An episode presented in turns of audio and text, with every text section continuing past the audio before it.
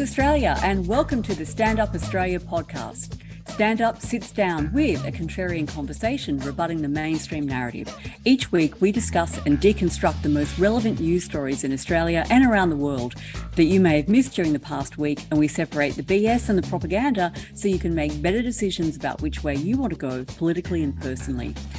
Today on the show, after our good news story, a rare good news story, our first story of the day thought you were stretched for cash? The power companies have more pain in store with a 25% increase coming to a bill near you.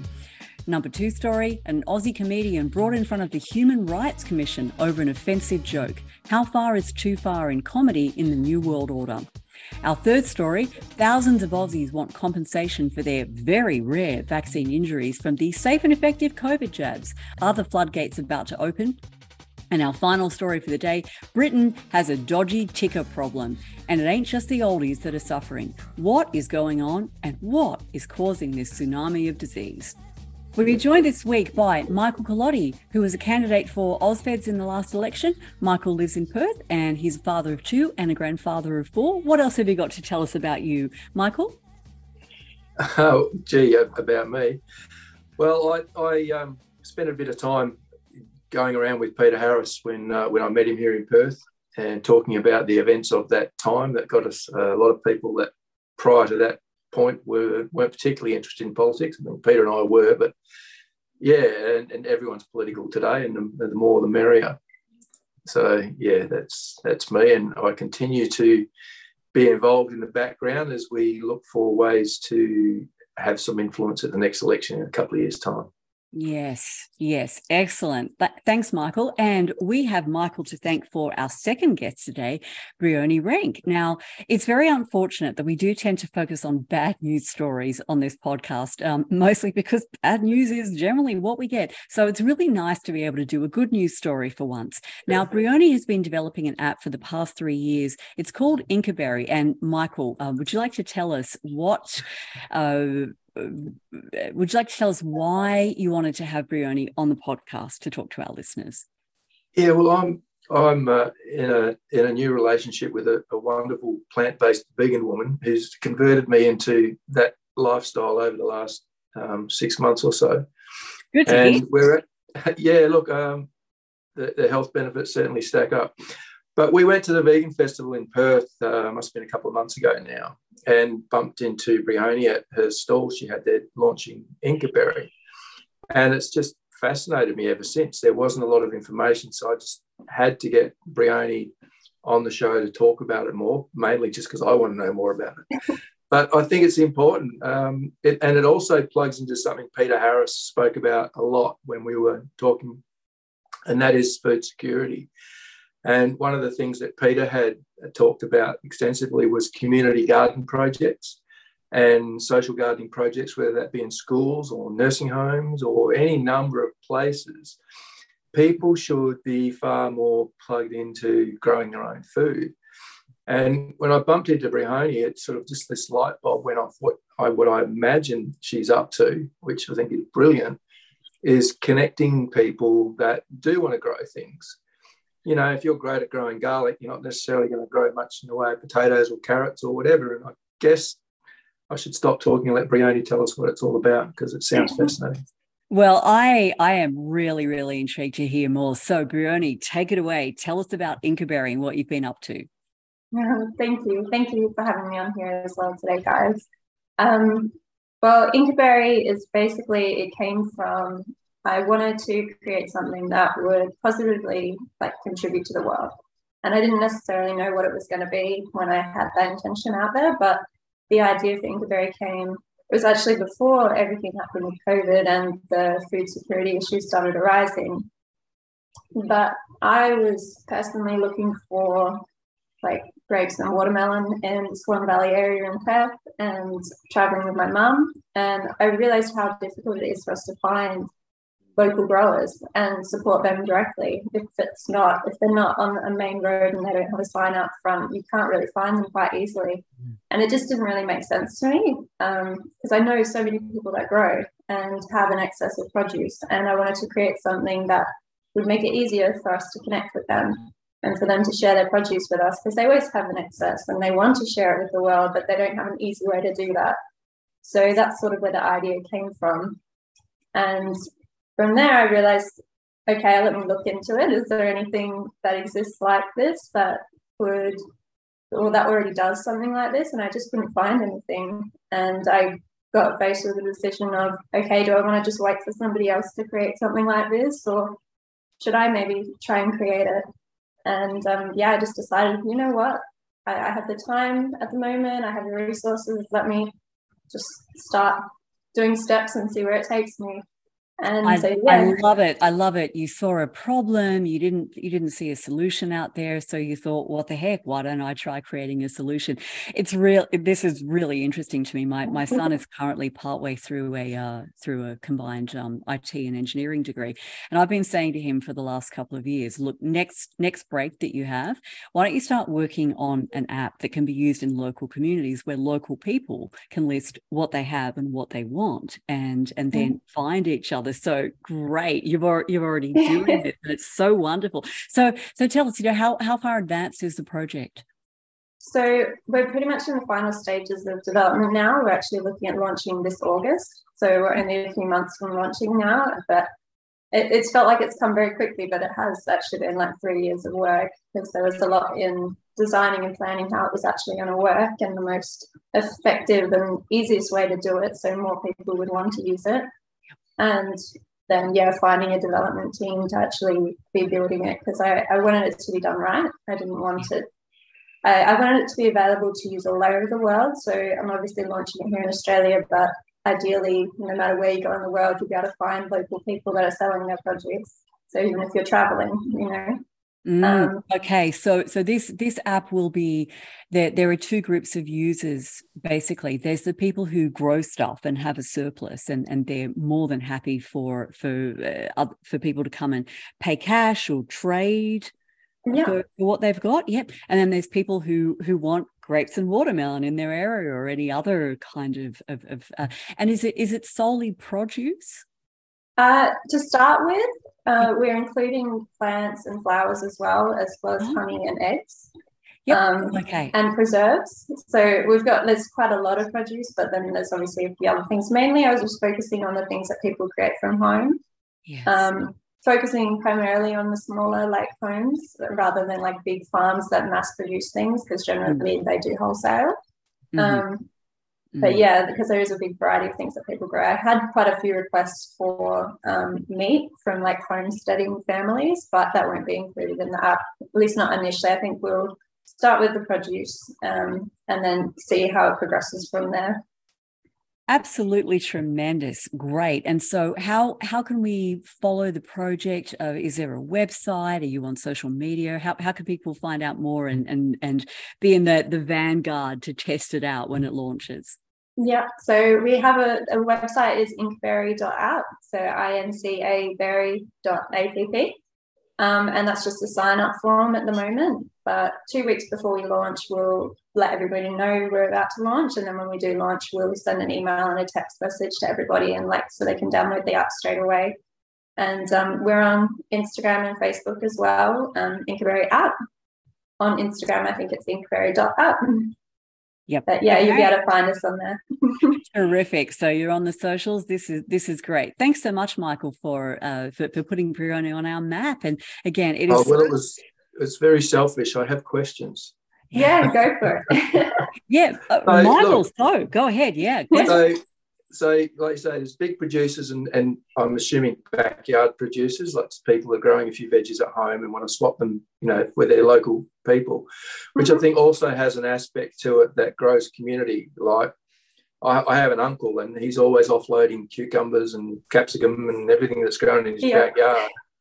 And he's always got too much. But and you know, he's a very social person, but there's a lot of older people that I could imagine this being a social a way to connect socially as well with other people in, in their community. And but the one question that I did have is how will you manage people's expectations around the quality of the produce and how it's grown, whether it's grown organically and those kind of things, um, yeah. when it's just coming from someone's backyard, in perhaps, you know? Yeah. So there are different tags that people can put on their produce, um, and then after, so like if it's organic, if it's spray free, um, like certified organic, because there will be some certified organic suppliers on there as well. Um, and then from there as well, each user, because we're, we're not doing paid advertising or being able to promote your shop on the app, it's all going to be based on your ratings. So if people are buying from you and they're not happy with the produce or it's not really what it was sold as, then the ratings would reflect that. Mm. And it'll be very transparent in that regard. So if you're selling something that's maybe not what you're advertising it as, then people will pick up on that. And I think with organic produce as well, you can taste the difference. Anyone that eats organic yeah. can taste the difference between organic and not organic. Mm. So yeah. it'll be hard to kind of dupe those people, I think. yeah. Yeah, right.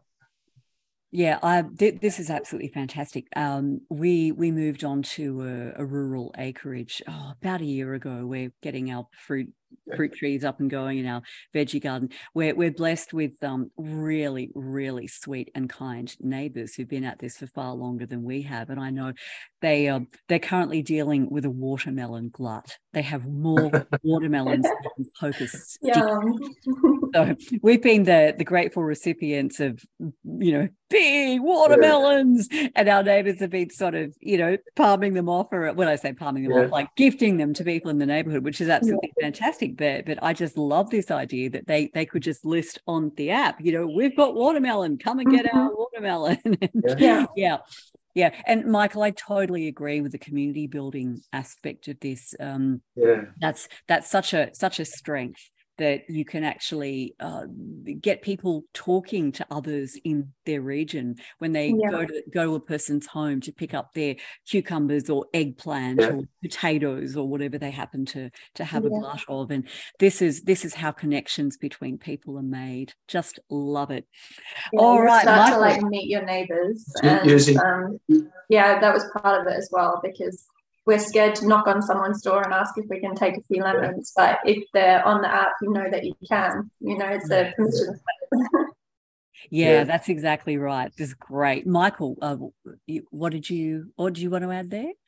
No, I was just saying it's, it's interesting to go high tech, to go old school. You know, to connect people to, you know, to swap, to swap a few bits and things that come out of their garden.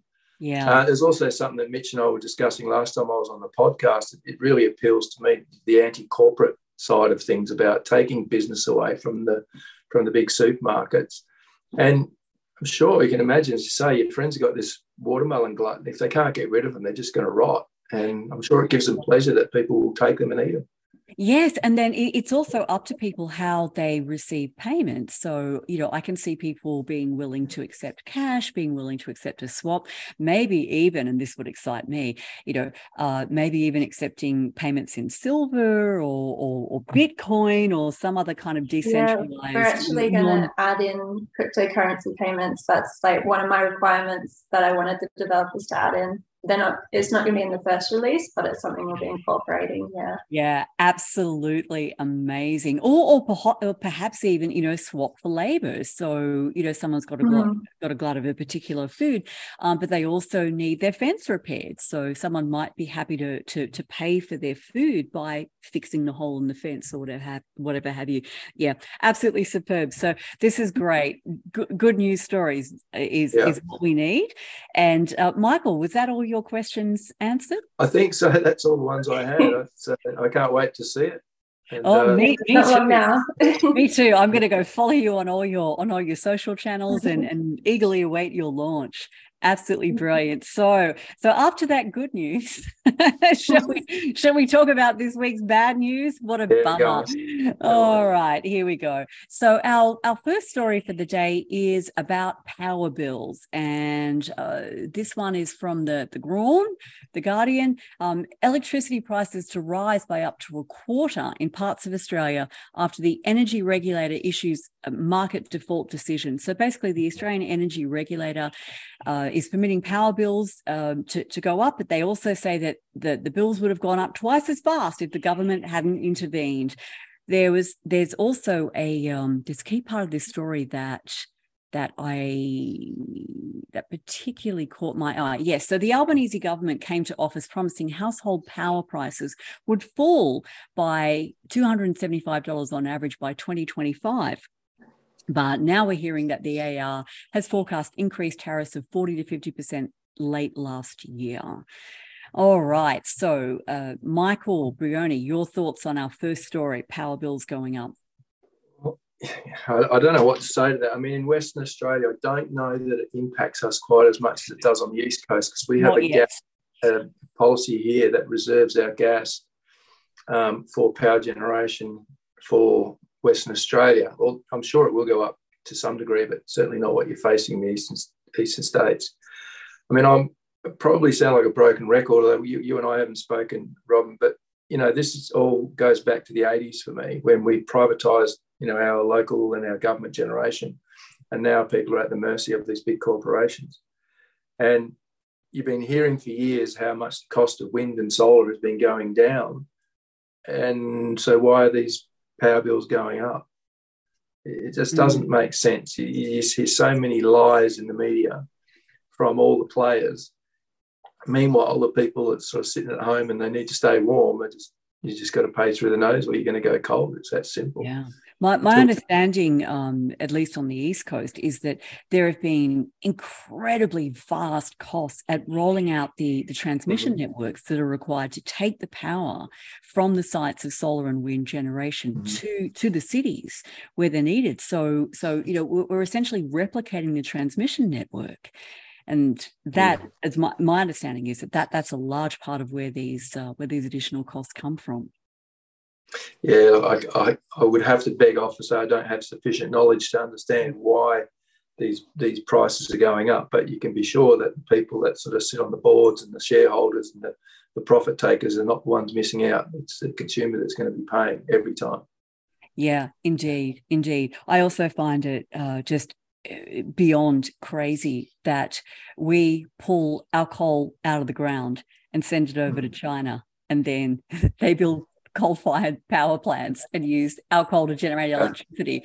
to make the stuff that they send back to us, you know, on the giant cargo ships that, that run off fossil fuel. And then we get to go, look at us, we're transitioning to a clean energy future. Well, yeah, actually, we're just externalizing the, the, the yeah. greenhouse gas emissions if you, you know, if you think that that's I, a problem. I sat in a, I sat in a briefing last week um, with the company I work for, who's currently building a gas plant in Western Australia.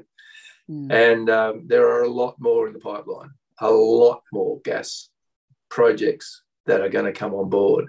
Mm. So this idea that sort of it's all shutting down, I mean, coal, maybe, mm. but there's a lot more gas to be built in this country.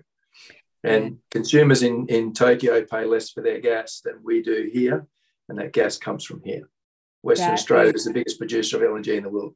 That is absolutely extraordinary. So it costs less for them to buy the gas that has been, again, freighted over to them yeah. on yes. fossil fuel powered cargo ships. Yeah. yeah. Yeah. Something's wrong with this picture. Something is very wrong with this. Yeah, picture. something's very wrong with this picture. It's you know, it's it's uh, it's the big corporates that make the bucks, and they don't even pay reasonable tax in this country. Yeah. I think it's um especially like with everything that's going on, it's making us look for alternatives, you know, making us start to think, okay, we're so dependent on these bigger corporations and almost every house is running on electricity and like if these rates go up, everyone's really like affected. What are our other options? yeah. Yeah, yeah uh, it's those other options that, that are, are, questionable at best. I mean, I think I, I couldn't quote the figures, but there's less than something like two, maybe 2% of the world's energy is generated by renewables at the moment. And what that has cost in the last couple of decades to achieve that, if you multiply that number, there's not enough money in the world to achieve 100% renewables. Yeah. It's just not possible. Well, as I understand at, it, uh, sorry, go on. Yeah, and when you look at electric vehicles, they weigh 60% more than an internal combustion engine vehicle that 60% gets dug out of the ground using fossil fuel powered vehicles. And, and the cost to mine those minerals and to replace the current world internal combustion engine fleet is not achievable within the next hundred years. Mm. There's there's just far too many lies being told. There's definitely a need to transition to better than fossil fuels. That that's not in question, but there needs to be a genuine conversation about how we do that. Currently, all the solutions that are being offered are commercial solutions that benefit the shareholders of the particular company advancing those solutions. They are not necessarily the best way to achieve the end goal, if you like. Mm. I think like goal, the yeah. problem as well is the bigger companies they can see the threat. If there is somebody that comes up with like a really unique idea, it's usually purchased before anyone hears about it. Mm. So that they can't talk about it, they can't share it, and and then that company continues to like monopolize Yeah. it.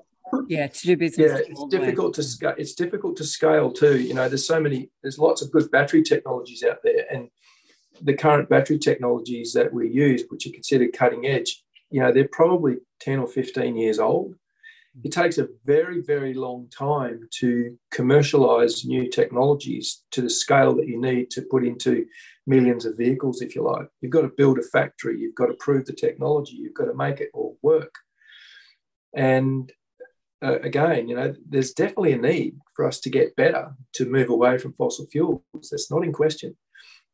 But what is in question is a realistic time frame and how do we manage it? And what is experienced, you know, going back to the where we started this conversation, that's what you're experiencing on the East Coast. That's the cost you're bearing. Mm. That that it's not being thought out properly.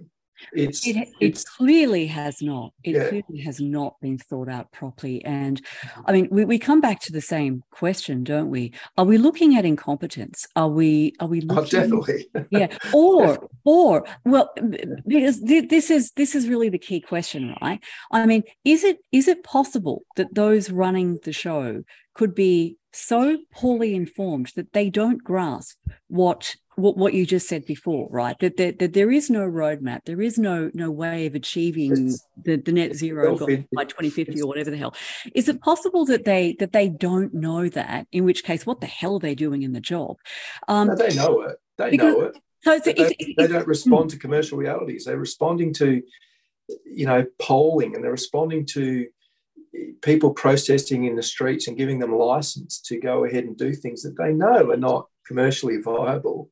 Yeah. They don't care. They get they get paid their salary. The Yeah. shareholders all get rewarded in the short term, and the consumer is now facing an additional twenty five percent power bills, increasing their power bills on top of what have you already had, something like fifty or sixty percent. Yeah, That's the reality. crazy. Someone pays. Someone pays for it all. Yeah, yeah, and that's someone. I mean, my my mum's ninety two and living on the pension. Those power bills make a heck of a difference to people on fixed Yeah. incomes. Yeah, Yeah. And, and and this is so. What I was kind of pointing toward before, Michael, was was we get to the Hanlon's razor razor question, right? Um, where's the line between incompetence and malice?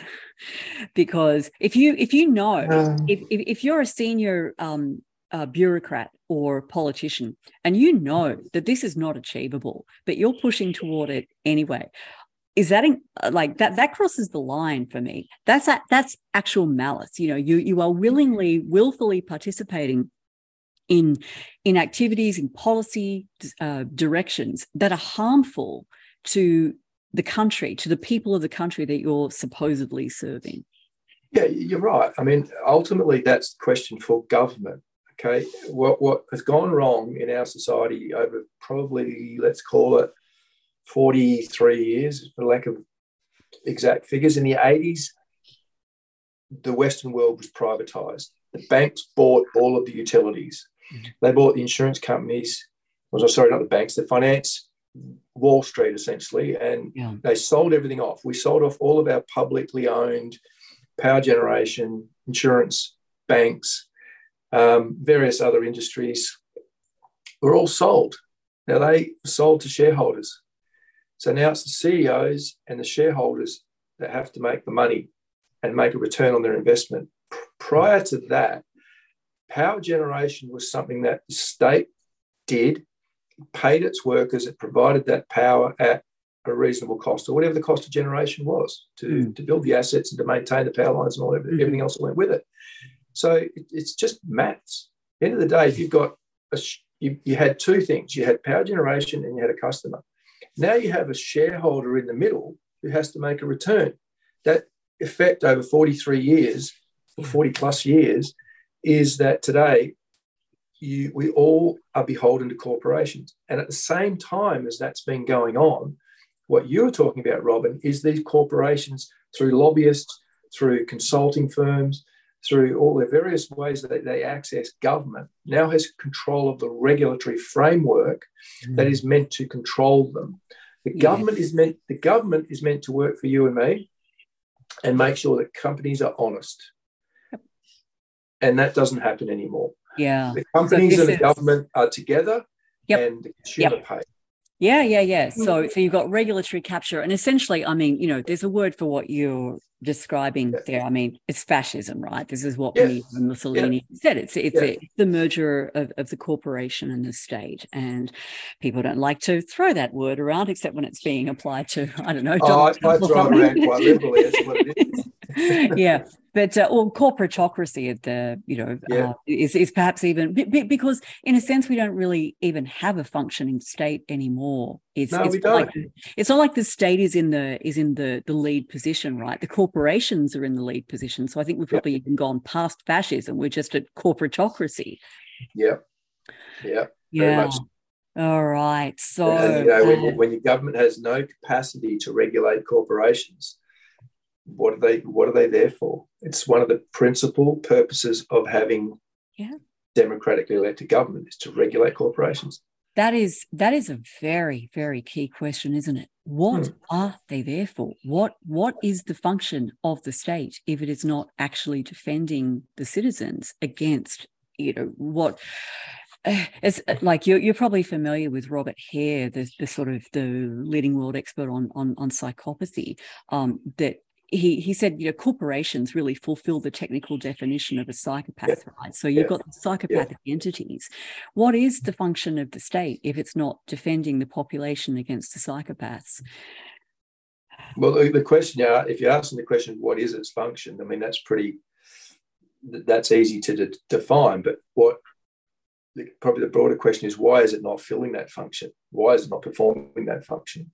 Mm. You know, we and there's evidence all around us that it's not doing that. And I think you know the the, the years we've lived through with COVID were the light bulb moment for so many of us. Yeah. That just how deep that corruption runs.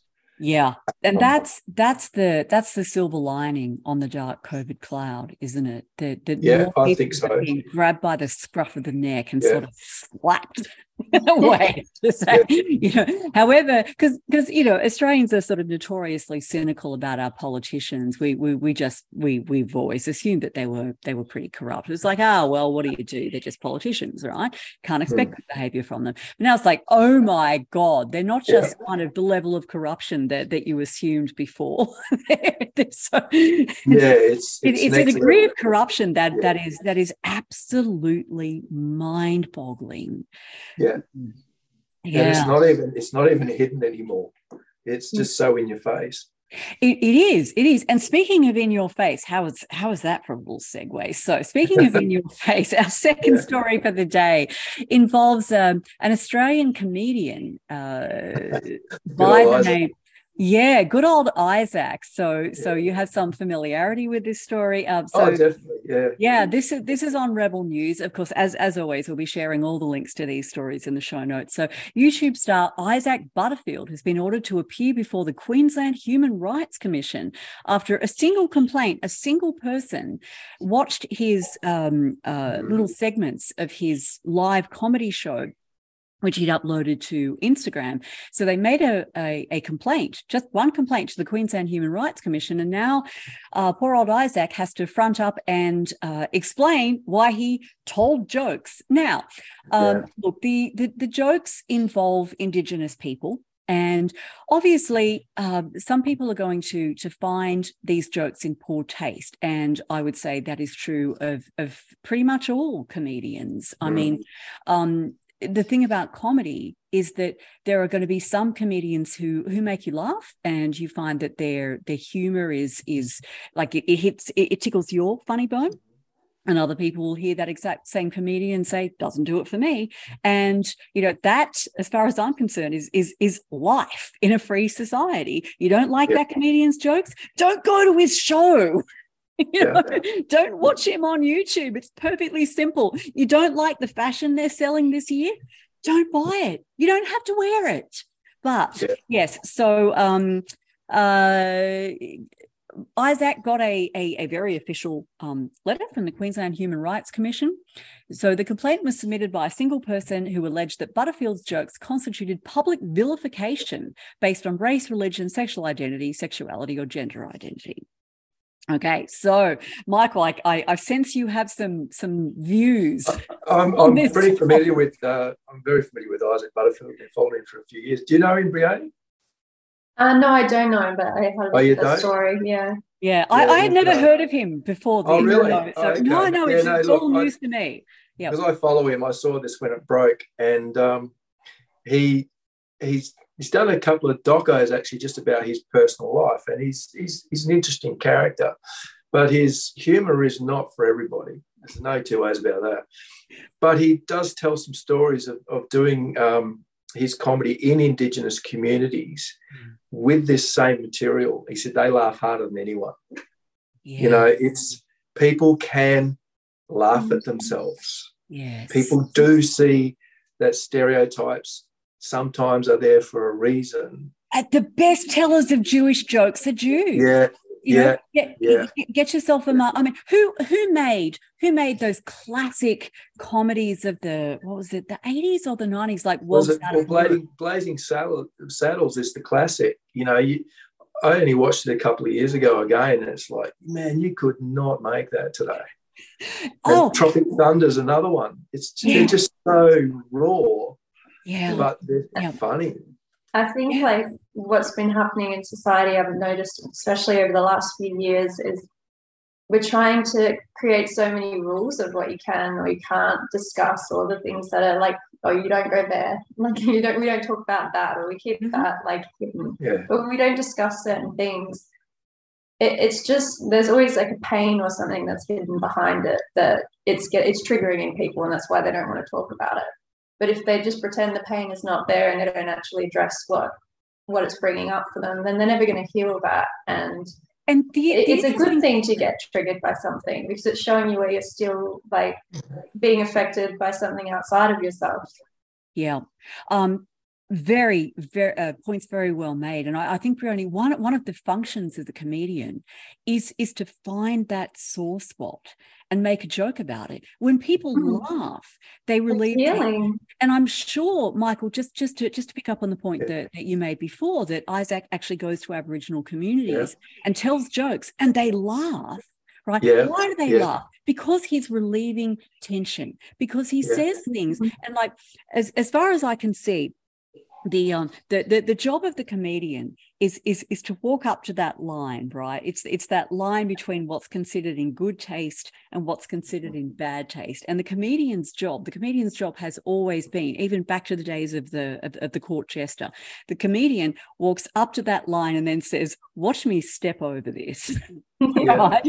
And then the, the comedian can tell. And and um again i didn't know anything about isaac and, and, until i read his story but he's yeah, he's a stand-up comedian. Okay, so a stand-up comedian gets up on the stage, and it's and boy, that takes some some cojones, right? And the stand-up comedian does again goes up to that line and then says, "Watch me walk over this," and then mm. the stand-up comedian is looking out at the audience and gauging the audience's reaction. Okay, now if the audience laughs, the comedian goes, "Okay, I crossed that line, but I didn't go too far."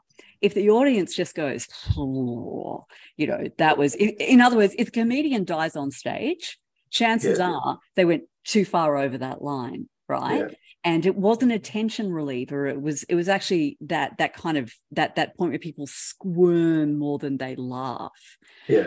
I think about George Carlin, who yeah. um, was wasn't a comedian in the sense that George Carlin didn't tell jokes. He just, he just described the world as as it was, and people laughed, right? And they yeah. they they squirmed and they laughed. But but Carlin found that magic, that magic blend between the squirming and the laughing. Um, whereas there are some comedians who they that they, they don't get the balance right. You're just squirming and going, "Oh my god, I can't believe he just said that." yeah, the, yeah. Look, I, I like stand-up comics, and and I Isaac is certainly very good, but he is not for everyone. yeah, yeah, but and and that is true of, of, of comedy across the board, yeah. right? Um, in in the same way that that people like different bands, they like different styles yeah. of music. Punk is not for everyone, you know. Heavy yeah. metal's not for everyone. So again, if you don't like it, don't don't go there. Um, so yeah, but what? So what kind of what what is what what does this forebode when someone who tells jokes that that you know involve racial groups can actually be hauled before the Human Rights Commission to answer for himself? Well, one, like the human rights. Sorry, go on, Brianna. Oh, sorry. I was thinking, like, if they make the rule for one thing and they start restricting what can and can't be said, where does that where does that end? You know, as soon as they've got permission to say, "Oh, this just can't be talked about," yeah. then what else are they going to add to that list? It's, it'll just become never ending, and then soon we'll be walking on eggshells constantly. Yeah, well, exactly. talk about anything. It's, it's the walking on on eggshells, which is is difficult, and I think you know my generation. I'm nearly you know I just turned 59. Brianna, you're obviously a lot younger. Mm. Um, you know your generation, what you're dealing with, and what is acceptable to say publicly and what's not must be mind blowing. I've got uh, a 19 and a 21 year old daughter. And it's been interesting watching them over the last five or six years and, you know, what they, they've come to the understanding now what I was trying to tell them five years ago. Now they get it. It's like everyone's so sensitive. You can't say this, you can't say that. And it's beyond ridiculous. I think what's interesting about Isaac's case is it's one person, one complaint. Yeah. And who knows the psychology of that person? They could genuinely have been offended by what he said. No issue with them being offended. But, but then it's like it's scaring everyone else out of speaking freely, you know, because yeah. you're like, oh, if just one person doesn't agree with what I have to say, yeah. then I might be in trouble. And yeah, know, like absolutely. And this this is very reminiscent to me of of uh, Stasi uh, of how the Stasi operated in East Germany, and also mm. how the um, uh, how how the Soviet system operated. Well, really, you know, throughout the entire. Soviet mm. Empire, where um, I, I, think it's uh, some remarkable figure. I think one in three uh, people in Germany were Stasi uh, informers. Yeah.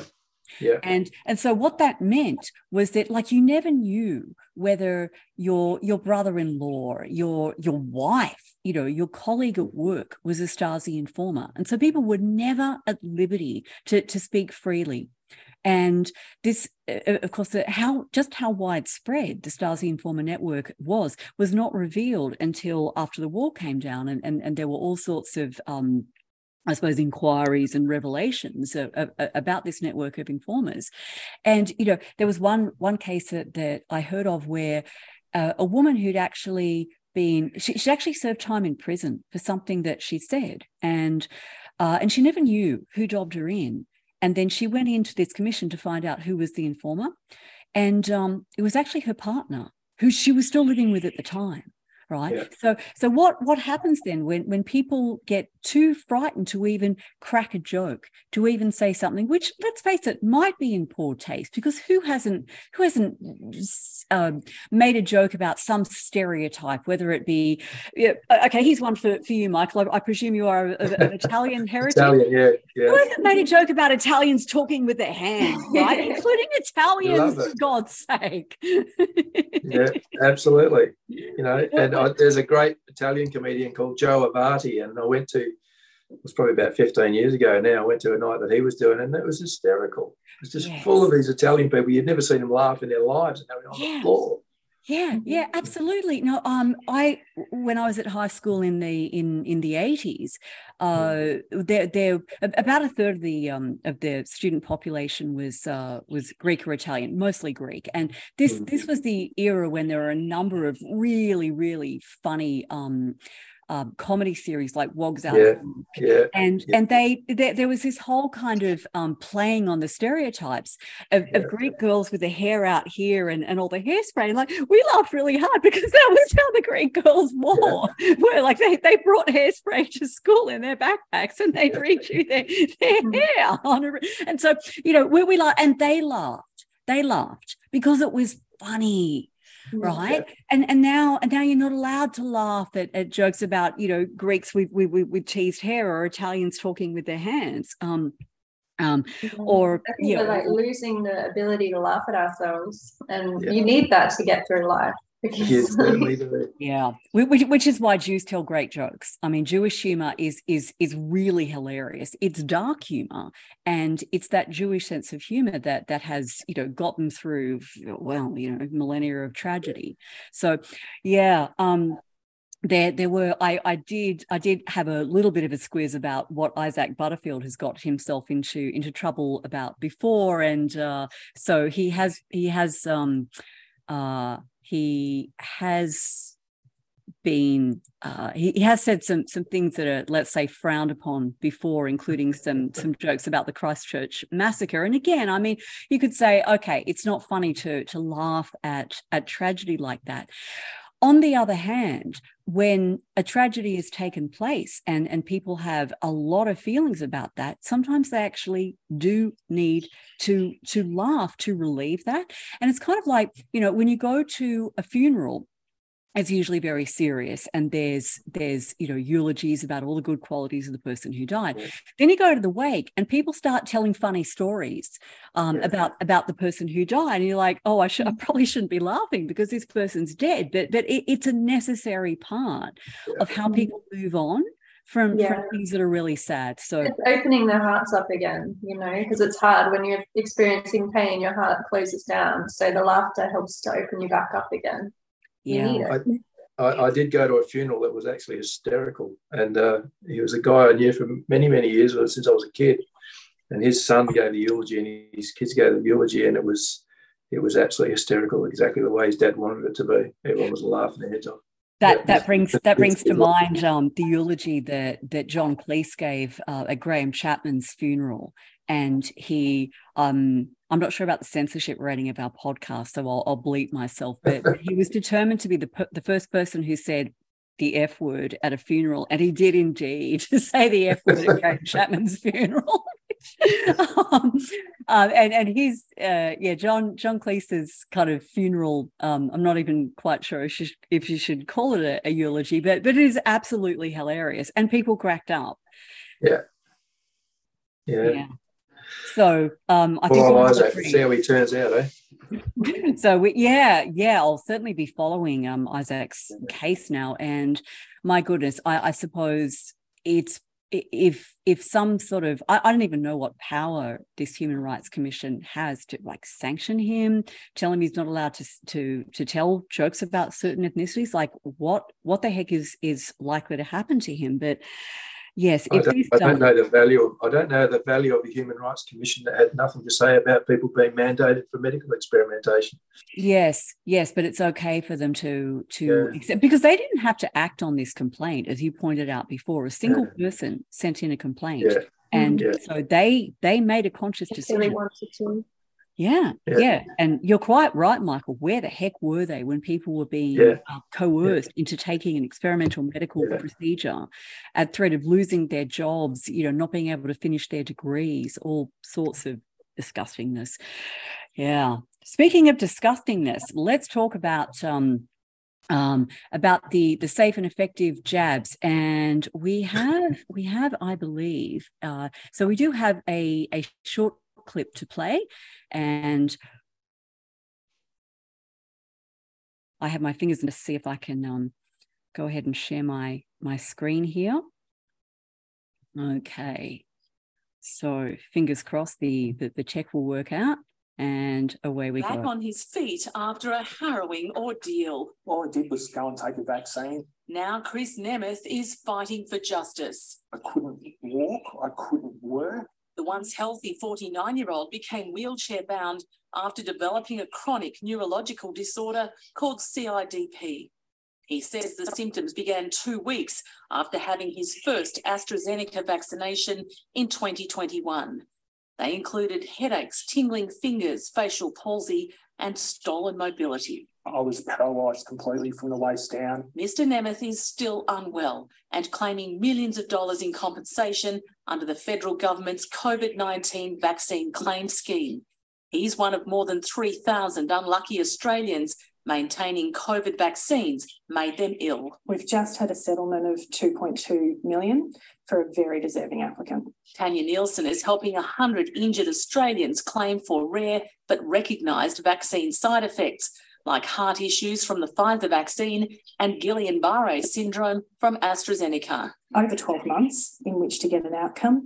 And these are applicants who might not be able to work, um, so they don't have an income. So far, the claim scheme has paid 147 people $7.7 million, with more than 2,000 applications in progress.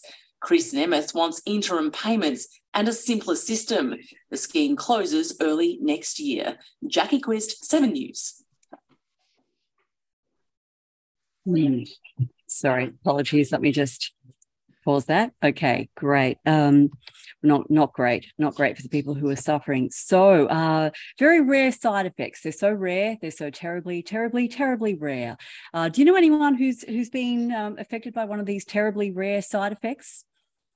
Michael. Brehoni, uh, yeah, Brehoni, and yes, I'd never asked you your opinion on this subject.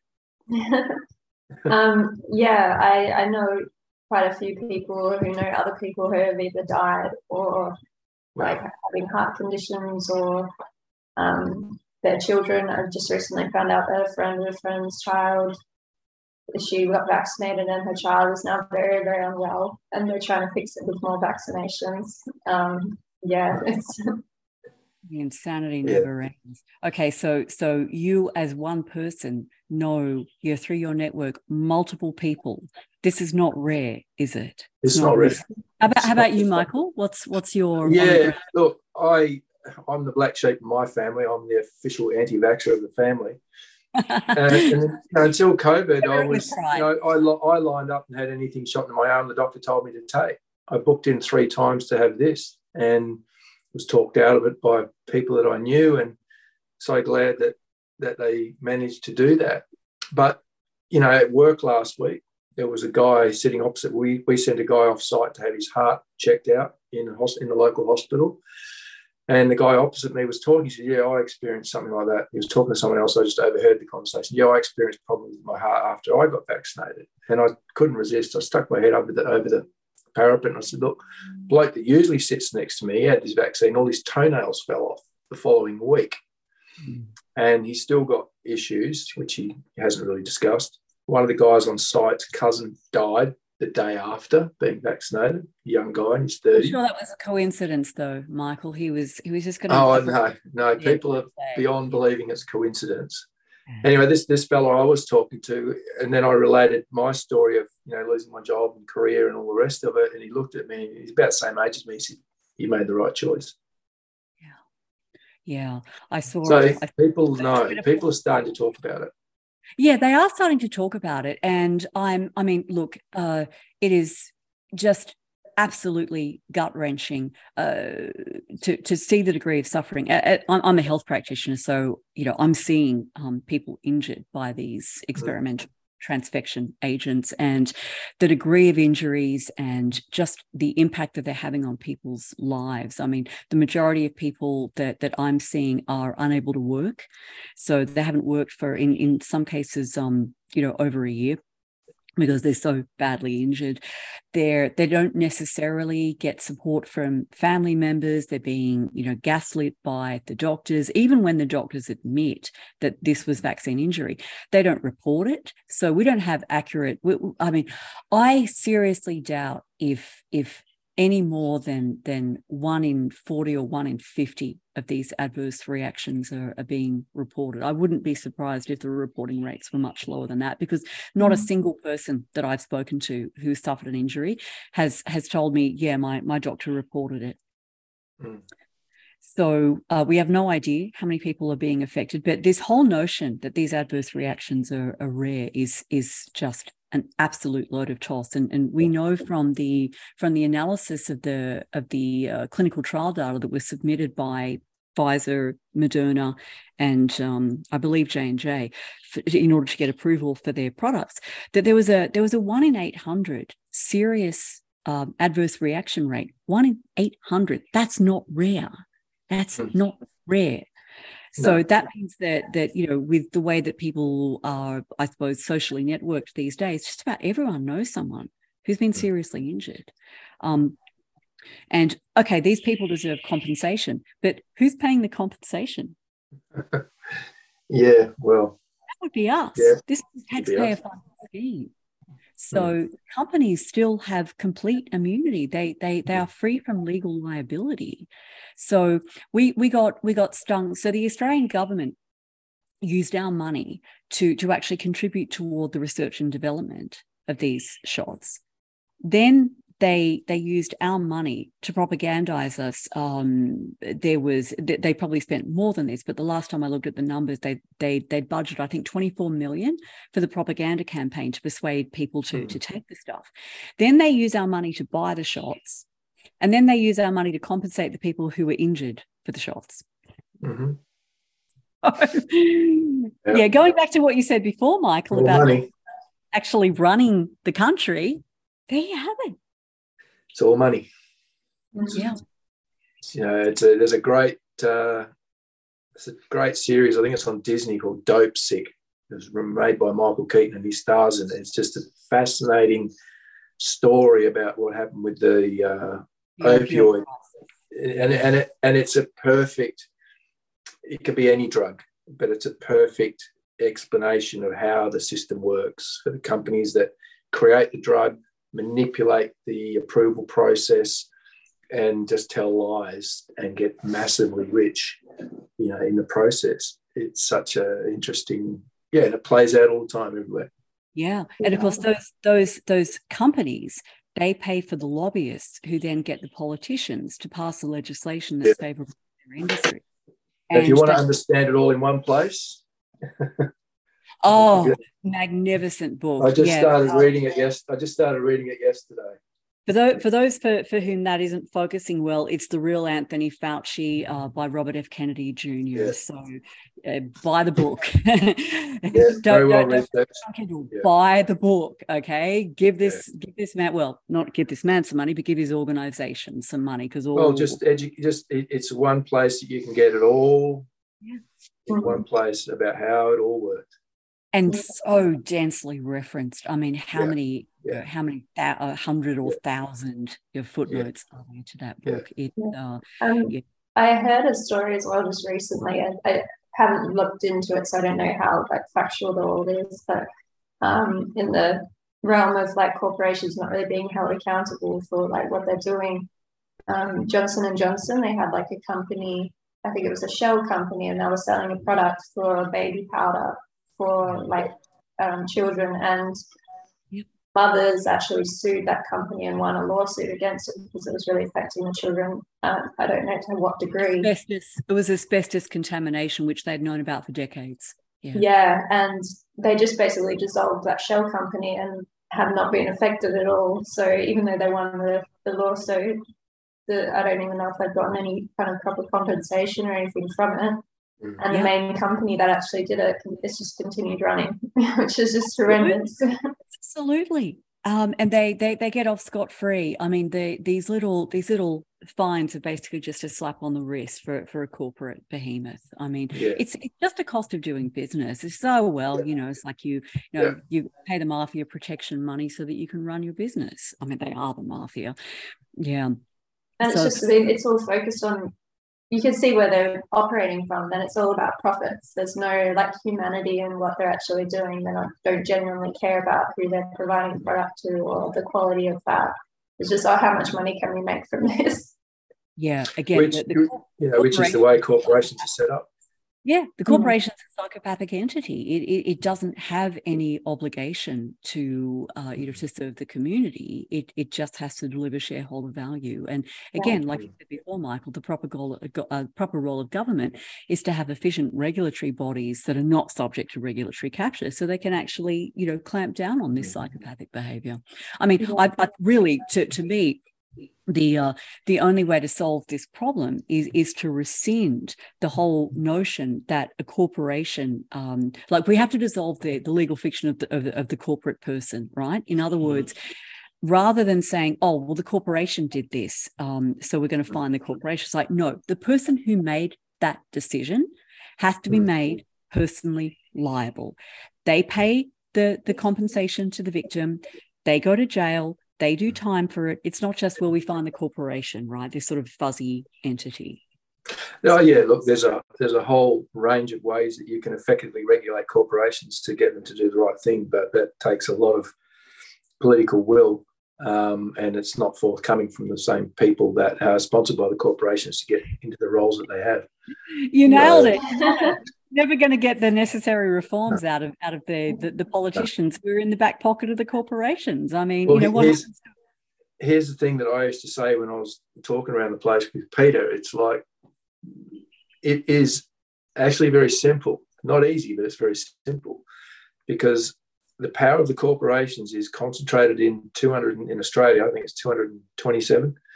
That's the number of people in Parliament, and so those 227 people are controlled by the corporations through party affiliations and through donors and, and all the rest of it. All we really need to do, and it's not even 227, it's half that. So let's call it 114 to get a majority in the Parliament and the Senate. We replace 114 people and we, and we change everything. That's what we've got to work towards in the next two years is, you know, 114 people yeah. What our government is currently is the legislative arm of corporate um, entities. They pass the laws that these corporations want. That's why they can pollute. And this is one of the fascinating things about Robert Kennedy. I had no really had no knowledge of the guy until this this moment. Mm. You know, he's been fighting these corporations his entire career in, in the US to make sure that corporations that produce things don't dump their waste in the river they don't externalize their costs and have have the mm. rest of society exactly you know yep. you, you, you privatize the profit and socialize the cost yep. you know and we're the ones who pay for the cleanup sorry Brian. it's so important as well for us like to know that we can contribute to improving this like we need to find the companies that are doing the right thing and start supporting them you know, yeah. and purchasing yeah. from them and actively like yeah. looking into what are you actually doing and how are you actually doing it. Because even when I started looking into how I was going to do the app or how I was maybe going to fund it, I made a decision not to to find some like people to fund the the app. I basically all self funded it because I didn't want it to be driven by profit because I know how much that can affect yeah. what you're actually providing. You know, and there's so many companies that are a very small, like uh, run by people for the right reasons that are trying to like make a difference. Mm-hmm. So, yeah, yeah. Wow, that's um that's really fantastic, Brehoni. That you because that that's a hard choice, right? It's a hard choice to to eschew funding which which might have sped up your project or or mm-hmm. um, you know perhaps resulted in a, in, in a huge windfall for you. But but you stuck to your principles, so yeah, hats off to you. Um, now, our final story today trouble in Britain. So, we have got a rash of, of uh, myocarditis cases in babies, in babies, for heaven's sake. I mean, who had even heard of myocarditis before the rollout of the extraordinarily safe and effective jabs? Do you ever heard of, of myocarditis? You know, did you have any friends who suffered myocarditis or pericarditis? Michael, you're, you're, of, a, you're of a certain age. I, no, I, well, yeah. I mean, we all know people have uh, issues with you know their heart and all the rest. My, you know, my my young brother had not myocarditis, but yeah, long story. Won't go into it. But yeah, people of, of my age, yeah, you're starting to worry about your heart health and all the rest of it. And certainly, yeah. But what you're worried about is having a heart attack. You know, having yeah. angina. Myocarditis formerly was, was was extremely, extremely rare. Not something I'd even heard of. yeah, Yeah, and now and now we're we're supposed to think that it's normal for for kids and teenagers and, and young adults to have myocarditis. So here's our story. It's from it's from the UK Telegraph. Baby dies and nine more admitted to hospital in unusual cluster of heart infections. Unusual, yeah, no mm. kidding. WHO warns of a surge in severe myocarditis, a potentially deadly inflammation of the heart in South Wales and Southwest England. Now, one baby died, further nine admitted to hospital. And okay, now here's I, I, want you to I want you to listen very carefully for the name of the virus that's implicated, right? And then we're gonna have we're gonna have a little prize to see uh, to see who can make the connection. Okay, so um, a total of 15 babies, 10 in Wales, 5 in England, presented with the condition during this period, the WHO said. Of these, nine tested positive for an enterovirus, a common pathogen which can cause respiratory illness, hand, foot, and mouth disease, and viral meningitis. In very rare instances, young babies can develop myocarditis. Now, so here's the prize enterovirus. Where do you remember that being talked about before in recent history? Anyone? Anyone? Anyone? Catastrophic Contagion, which was the latest pandemic preparedness simulation brought to you by the good folks at the Bill and Melinda Gates Foundation and Johns Hopkins and all the people who brought you Event 201. And Catastrophic Contagion was their, their disaster scenario in which an enterovirus caused a deadly pandemic that disproportionately affected young children. What a coinkydink. I just you could not make this stuff up. okay, so thoughts. I, I, don't know. I don't know what to say, Brehoni. I've, I've lost the word for what. Michael speechless, Brehoni. oh, yeah, that's a rare thing. Take advantage. I, I, think I, when I had a read through the article, I think I saw something about them mentioning it's like a, a dormant threat that exists. They try to make it seem like it's something that's always there and like it's only just now that they're becoming more aware of it. But I think like surely something has triggered that then if it's always been there. There's something that's activating it now for these cases to be rising. That, yeah. That's such a good point. That's such a good point. So enteroviruses, they, these are uh, this is a sort of large, you might call it a family of viruses, I suppose, with with many many different members of that family, including polioviruses. And these these viruses, um, they they just they're just part of the human microbiome, right? So, in the same way that we have, oh, you know, all sorts of rhinoviruses and, and coronaviruses and whatever the heck up our snouts and, and you know, in, in various body cavities, we have all sorts of bugs who just do their thing and, and, and very rarely are associated with, with causes of illness and, or, or with cases of illness, I should say.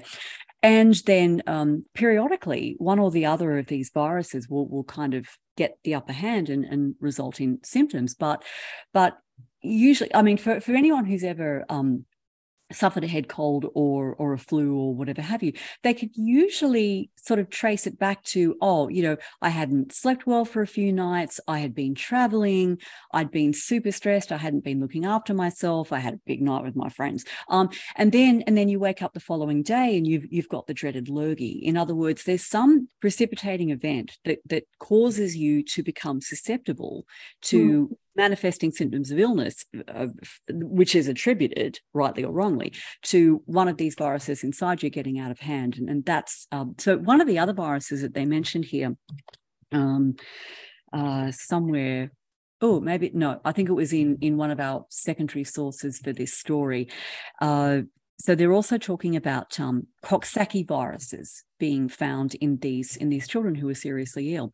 Now, many years ago, I uh, came across an article in uh, which, which, described a peculiar case of, of myocarditis or a whole series of cases of myocarditis that occurred in Cuba that were associated with a, uh, a variant of a Coxsackie virus that normally just caused common cold symptoms or may, maybe you know maybe a bit of diarrhea and exceptionally common but it was found to be associated with with cases of heart damage in, in cuba and the the the epidemic was solved when vitamin and mineral supplements were mm. delivered to the population and it turned out that deficiencies in certain nutrients uh, actually caused this virus to mutate into a form which, rather than just causing people to be snotty for a few days, actually damage their hearts. So, yeah, you really put your finger right on it, Brehoni. Something has changed in the um, environment of these babies that's actually causing these viruses to to um, um, to result in in illness. And what could it be? What could it possibly be? Yeah. Any guesses? so we we do have we do have a second second video uh fairly short clip. so let's let's see whether uh whether Del Bigtree might have some ideas about what's going on here No take it away take it away Myocarditis. Where Whoops. did we hear that before? We know that that was a side effect of the COVID vaccines. It's one of the most, you know, the one that got the most press because they couldn't get around it. Now all of a sudden it's happened in infants. It couldn't possibly be the vaccine in minds. It's an enterovirus. Let's look at their investigations into enterovirus and why are they looking at it. When we look at enterovirus studies, this is what they say: the suppression of the toll-like receptor seven dependent type 1 interferon production pathway by uh, autophagy resulting from enterovirus 71 and Coxsackie virus A16. These are the hand, foot, and mouth disease we all hear about. Infections facilitates their replication. I just want you to pay attention to this toll-like receptor part. Enterovirus 71, Coxsackie A16 is the primary agents causing hand, foot, and mouth disease. These findings suggest that an increased E EV71 A16 replication uh, may lead to suppression of the toll-like receptor 7 mediated interferon 1 signaling pathway. So it's suppressing this, whatever this toll-like receptor is. There's more headlines on this enterovirus. This is all gonna, I'm gonna sum this up, it'll make perfect sense. And now we're talking about toll-like receptor 3. Before it was 7, now it's 3. Same thing related to enterovirus. So it's, it's, it seems to be suppressing these toll-like receptors. There's another article. It goes on and on and on. I could show you all these articles on enteroviruses suppressing toll-like receptor 7, 3, 4. Where have you heard this before? If you've been watching the HighWire, you would know that the COVID vaccine was designed to suppress your toll-like receptors, specifically 7, 3, 4. Why? Here's why. Because when they were trying to make these mRNA vaccines, right, they were taking this foreign mRNA protein, injecting it into people's bodies. They wanted to get to your cell, this spike protein, so it can make your cell into a virus manufacturing plant. The only problem is once this mRNA went into your body, your immune system, because these toll-like receptors. They, by the way, the toll-like receptors are like the centurions, right? They're the guardians of the gate of your of your white blood cells. They're the ones that notice that there's a, a, a foreign invader, a cancer cell, or a virus or a bacteria, and they call in the warriors and say, "Kill it dead! It's attacking our body." These are your centurions, right? Your toll-like receptors. Well, these toll-like receptors were noticing the mRNA being injected in the vaccine and attacking it, so it couldn't get to the cells. So the geniuses that made the vaccine said, you know what would be great if we could put your toll-like receptors to sleep. Here's the geniuses, doctors Drew Weissman and Katalin Karikó brag that they were able to replace the pseudouridine in this spike protein in the DNA, put a, you know, basically mutate it so that it would go into the body and put the toll-like receptors to sleep so that while they were sleeping, it could invade your cells and turn your cells into a vaccine manufacturing plant. Here's an article that was written about it, stabilizing the code. It goes on to say, in 2005, doctors Weissman and Karikó discovered a way to protect foreign mRNA from the body's immune system. That scientific milestone would be key to the advancement of the mRNA vaccines in 2020. Their key discovery that by modifying the RNA code using a nucleoside uridine resulted in ablating the innate immune response involved toll-like receptors. How does that simple removal of one letter of code from mRNA achieve that? It does so by affecting toll-like receptors, the alarm signal, the innate. The key toll-like receptors affected that they bragged about are TLR3, TLR7, toll-like receptor, and toll-like receptor 8. They act as sentries whose job is to recognize foreign invaders by way of other forms of patterns. So they have changed this virus as it enters your body. Now let's put this all together. We are hearing that we have a rise of myocarditis amongst infants. All of medicine is looking at the enterovirus, which used to not be a problem. It very rarely caused myocarditis, but now it is. And what we know about it is it tends to limit your toll-like receptors 7 and 3. Do you see how this works? Wait a minute. Did mom, while pregnant, just get a COVID vaccine? Did we just do what the DTP vaccine did? Did we protect you from diphtheria and tetanus and pertussis? Or maybe in this case, we know the COVID vaccine didn't protect you, but that was the idea. But has it made your baby vulnerable to other illnesses? An enterovirus that used to be mild is now causing myocarditis. With the DTP, a you know, a case of dysentery used to be mild, now it's killing kids at 10 times the rate. This is how this whole program works. And this is the problem with the vaccine program. And let me explain to you when you're trying to look at the experts, we're all saying, well, what are the experts doing? Here's what the experts are doing. This is what they've got going on. They're working for pharma. Oh, Del. He's a classic. All right. So yes, uh, I think I think Del did a great job there of pulling all the strands of this together. Uh, there Mm. are billions of people on planet Earth who have uh, taken an experimental injection, which is messing with their immune system. And is it too much of a stretch to to think that the changes in mum's immune system are going to be um, passed on to her in some way affect the development of her baby's immune system? I don't think that's that's too much of a stretch. I mean, obviously, this is a theory. It's a it's a hypothesis. You wouldn't even call it a theory. It needs to be tested. There need to be studies done on it. Who do you reckon is going to fund those studies? Who's going to be putting their hands up for that one? Well, going back to an earlier earlier conversation that we had, you know, in a, in a where we have a publicly funded medical establishment, we have publicly funded universities where our, where our research used to be done until that was co-opted by corporate money, and we need to get back there. We have a publicly funded CSIRO. Australian research is amongst the best in the world, you know, and but it needs to be dedicated to finding the truth, and ultimately that's all it needs to look at. What is the truth here? I think it was um it was during the Howard era, wasn't it? When when CSIRO's funding was slashed, and they were basically told, "Look, you have to go Yeah. cap and to, industry Yeah. to, to fund your, your research," But- and that's that's how we came up. who makes that decision to slash the funding? Yeah, uh huh. You know, um, behind the scenes, you know, when all this kicked off, and I'm old enough to have sort of not understood it at the time, but to remember how all this happened. You know, we had publicly funded universities and they were too expensive. Right. Well, we were told they were too expensive. Mm. So universities have to make some money. So they start getting into bed with corporations.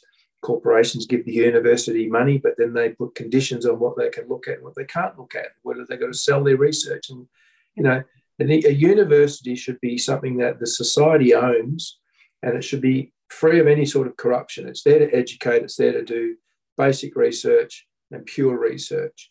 CSIRO the same. Like when you say when you slash the funding of the CSIRO, I'm sure the people that were behind that decision very well understood that the position that that would put the CSIRO in of having to get its funding from industry. Once you get your funding from industry, you're beholden to that industry. industry owns you. Yeah, the- yeah, the- serving The way it all works is, is very easy to understand. How it's happened is also easy to follow. And, you know, we, I saw a quote a little while back and it stuck with us. We have to get well the same way we got sick. This took a long time to happen. We need to start taking control back of our public institutions. We need to restore tr- trust in those public institutions.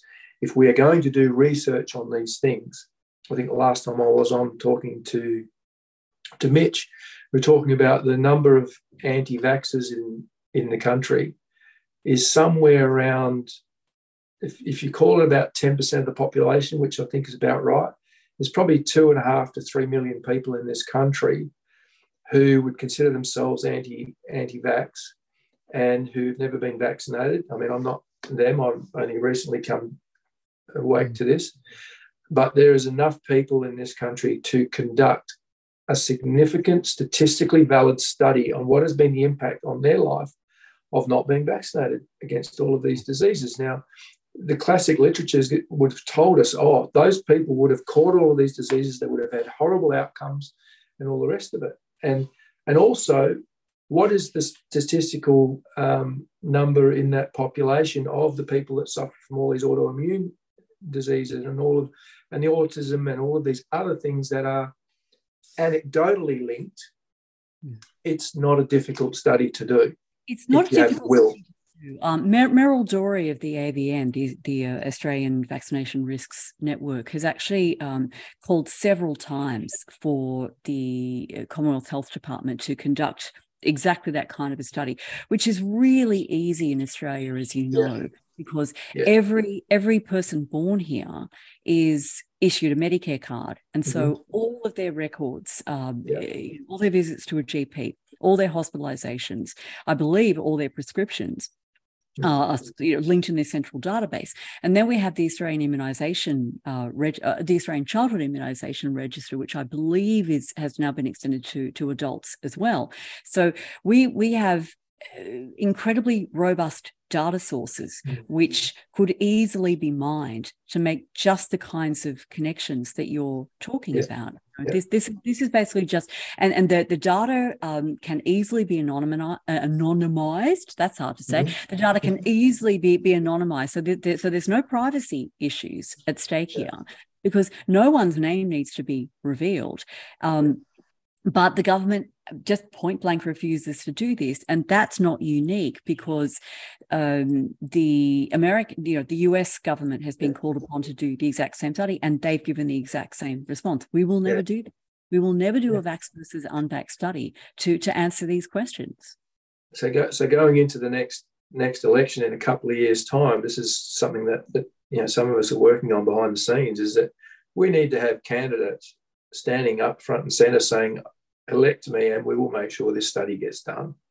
Mm. We will make sure that the guiding principle of your government is to follow the science, the real science, the the publicly funded science that is rooted in establishing truth. You know, to the Yeah, best of I'm gonna- I'm I'm, I'm going to pull you up on that one. Go on. Okay. Okay. Yeah, yeah, yeah. He's he's a he's a little little little bit of a topic for for uh, for for gentlemanly and gentlewomanly debate. Um, I love a debate.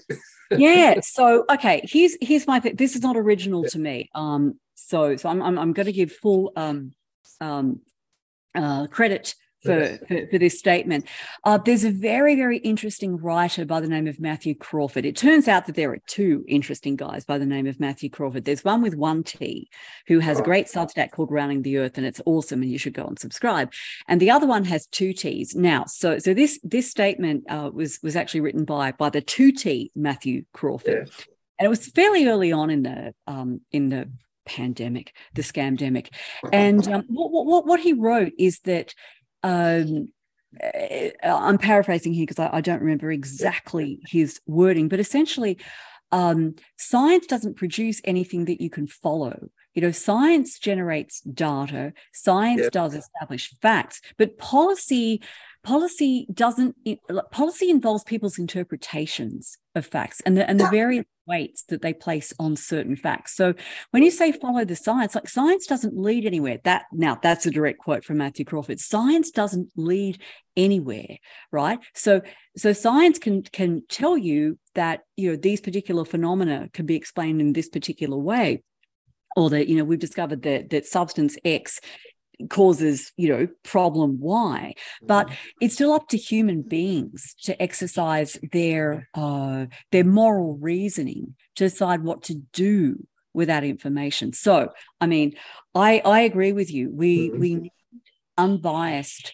science. We need scientists doing what scientists are meant to do which is use the scientific method to get closer and closer and closer to what we can call objective truth um, but we still need people to take what the scientists discover and then think about that in the context of the well-being of the people who they're supposed to be serving and decide on an appropriate policy response and um, economists were the first to say um, when the lockdowns were proposed you haven't thought this through like i'm not an Yeah. epidemiologist says the economist um, but i i know like an economist is going to we're trained to look at everything okay because because life is is always and and and and ever a series of trade-offs okay Yeah. so Yeah. even if it was epidemiologically appropriate to lock people in their homes uh, which it wasn't i mean how are you going to stop No. a No. respiratory virus spreading it was completely ridiculous but even even if it was epidemiologically justifiable it wasn't socially and economically justifiable No, it never was.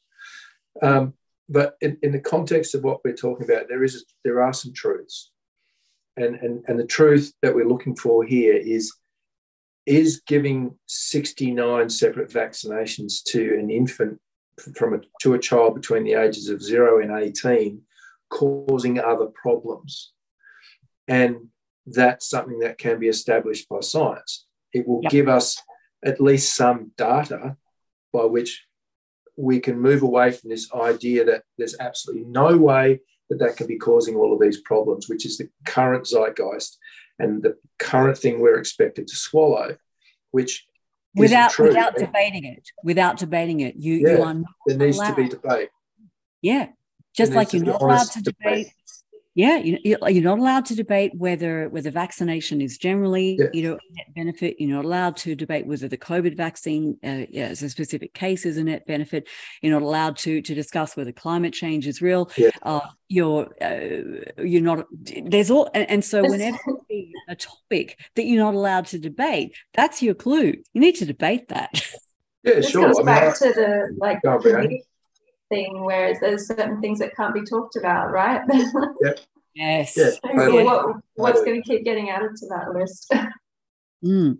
yeah, it's What else can't we talk There's- about? there's- Yeah. there's so many topics up for conversation and, and the most important one is the right to free speech you know and that's what we have has slowly been eroded over many many years and we all felt it during during the covid time when we suddenly found our posts on social media being censored i mean i can't get on linkedin again for for love or money yeah, that's LinkedIn for God's and, sake. and the freedom to control our bodies as well, right? Like being able to say yes or no to something without needing a reason. You know, this is our Yeah. body. We should be able to choose Yep. what Yeah. we do with It's just like you choose Yeah. what you put into it. I mean, there aren't mandated foods. You know, you you can choose to to go and get your watermelon from you know someone who's growing it in their backyard, um, or you could Yeah. choose to buy it from the supermarket. It's your choice. Yeah. Mhm. Um, and as you say, Michael, I mean, this this came to people's awareness during the uh, the scamdemic, but it had been building up over a very long period of time. Oh, yeah. And know, how, I- long, how long do you think Yeah, that's that is such a fascinating question. Um, I okay, so I'm I'm going to I'm going to answer the way that um, a very interesting character by the name of Steve Patterson um, has has answered this question. So he's formulated a thesis which I find fascinating that we have actually been in a dark age since at least the early 20th century, in the sense that again there uh, there's there's been terribly corrupted science and all sorts of you know terrible ideas that, that have entered uh, that, that have essentially been accepted as orthodoxy since then. So I'm going to say the early 20th century, but heck, maybe it goes back further than that. I I think our first warning was the uh, that famous speech that Eisenhower gave about the military-industrial complex, and I think one of the things that people miss in that speech is that it's not just the military-industrial complex in the, in the context of armaments; it's their control of information technologies. Bingo. The internet, it, the internet itself, is a product of the military. DARPA. Yep. Well, it was Yeah. the ARPANET, Yeah. wasn't it? Yeah, it was a precursor of DARPA. so the, the way that it, it's now being weaponized against us, you know, we, we're all familiar with, you know, the uh, video fakes. I can't remember the, the term for it now, Deep but fakes. you know, Yeah. yeah, the way that you know your voice, your image can now be completely manipulated online in multiple different apps. If that's publicly available, it's been available to the military for at least ten years. Yeah. Yep. Yep. The military always has access to technology that's Yeah. well. They develop it. Like, yeah. Yeah, yeah. And that that essentially like that's where our money has gone. That's Yeah. where the wealth of every nation has been sort of funneled off to. Yeah. It- it's this, it's this um uh fomentation of the the military industrial complex monster whi- which is Yeah. what we're now dealing with. So well that's I, I don't want to end things on that really kind of dark Dark. so, so um let's what we need is what we need is Incaberry so that people can actually Yeah, pop, yeah. pop over to their neighbours and have a face-to-face conversation about what's going on in their lives. It's uh, some veggies. in, in all veggies. seriousness though this this is what, what we're talking I'm about serious. in, in, in terms of our, our loss of power, our loss of wealth, our loss of control over our own bodies and over our speech, what we're talking about is like thi- this is pathological centralization. And Mhm. Brehoni, what I love about your app is it, it's a it is a, a a highly usable tool for people to decentralize. yeah. Yeah. So decentralized. Now, on, on that note, Michael, what a so so Brehoni's got got you know in the works on the on the cusp Yeah. this practical tool to help us decentralize. Michael, let's let's finish up with with you giving your your hints and tips for people to decentralize, to take their own power back. Oh, that was a question without notice. Um, look, look out, get online and download or go. How do you do it? Brehoni, you log, put your email address into the Incaberry dot app on Instagram or Facebook. Or the online. website is incaberry.app. Right there, you go. So do that first off, and you'll get you'll get uh, you'll get notified when it's available. How to decentralize? Look, go and listen to someone talking about the alternative world or the awake world, if you like. Just go and listen. Just go and plug your head into what they're talking about. It may not be for you. It may not be what you want to listen to, but you'll meet someone there. I know through my coming to meet Peter Harris was through a series of very interesting little things that happened to me where I was out shooting my mouth off in public, and people said, "Oh, you should talk to Peter. You and him are very much alike," you know. And and it like even Brehoni being here today, I'm just wandering through this festival, and I thought, "Wow, that's really cool what this girl's doing." Um, and it plugged into something that Peter had been talking about. You know, this ultimately we need food and shelter and human connection. You know, that's we need to get back to that. And then here we are, ironically, doing this remotely through a Zoom. so, yeah. it's a little bit geographically difficult considering that I'm in Queensland, you guys are in WA. Yeah. Yeah, yeah no, technology is great as a tool. We need to use it for positive things that we want it for and not let us run our lives. Yeah yeah. And so we can make our we can make our connections in the virtual world but then let's let's get off the internet and let's go and meet our neighbors and swap our produce and and actually start conversations with with, with people. I love this. And then just just to tie everything that we've been speaking about um, up in a up in a neat little bow. So my tips for for decentralization is invest in your own health we we are a very sick population. And unfortunately the the medicare system this notion that you can go and see a gp either free or a subsidized rate has really led to people um, ceding the responsibility for their own health to you know to their gp to the to the whole medicare system. And this is absolutely disastrous. Um, not number one your doctor has uh, unless he or she is a very special doctor who's done additional training your doctor has absolutely no idea what health is. They don't study health they study disease. So if you want to get healthy you won't learn about that from a doctor you you need to actually take responsibility for your own health. Eat more plants. Go and get some fresh produce from from your neighbor or the you know the person in the next town. Use the Incaberry app. Um, eat more eat more plants right michael? Eating more plants is yeah, a great way to, to to to foster your your health and reduce your dependence on the system. So um, any any last words? Being healthy is a political act. Oh i love it. I love it yeah, let's let's get a t-shirt with that one on it. Being healthy is a political act. Fantastic. Look, thank you so much for for thank you so much, Michael, for introducing us here at Stand Up to Brehoni. It's it's, it's I consider this is a uh, a wonderful connection which we're going to make the most of, and and uh, we we shall see you all next week. Mish will be back in the in the driver's seat uh, for our next edition of Stand Up Sits Down. Thank you so much for. Thanks, Brehoni. Peace, everyone. I regret having gotten the vaccine. I really regret having gotten the vaccine. I'm sure it's fine, but I just wish when the state told me to do something, I'd be the sort of person who said no. But it turns out I'm the sort of person who says, fine. I don't, I don't understand what's going on. You're telling me it's important. Okay. I, and all they had to do was say, you won't be allowed to go into pubs for like a month. And I was like, put it in me. That's what I'm upset about, is that I had a principle temporarily.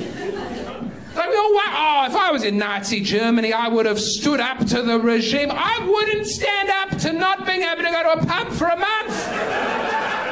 Would have been like, Anne Frank, she's in that attic there. I saw her. It doesn't matter what the point of principle was. The point is, I would have been a chill.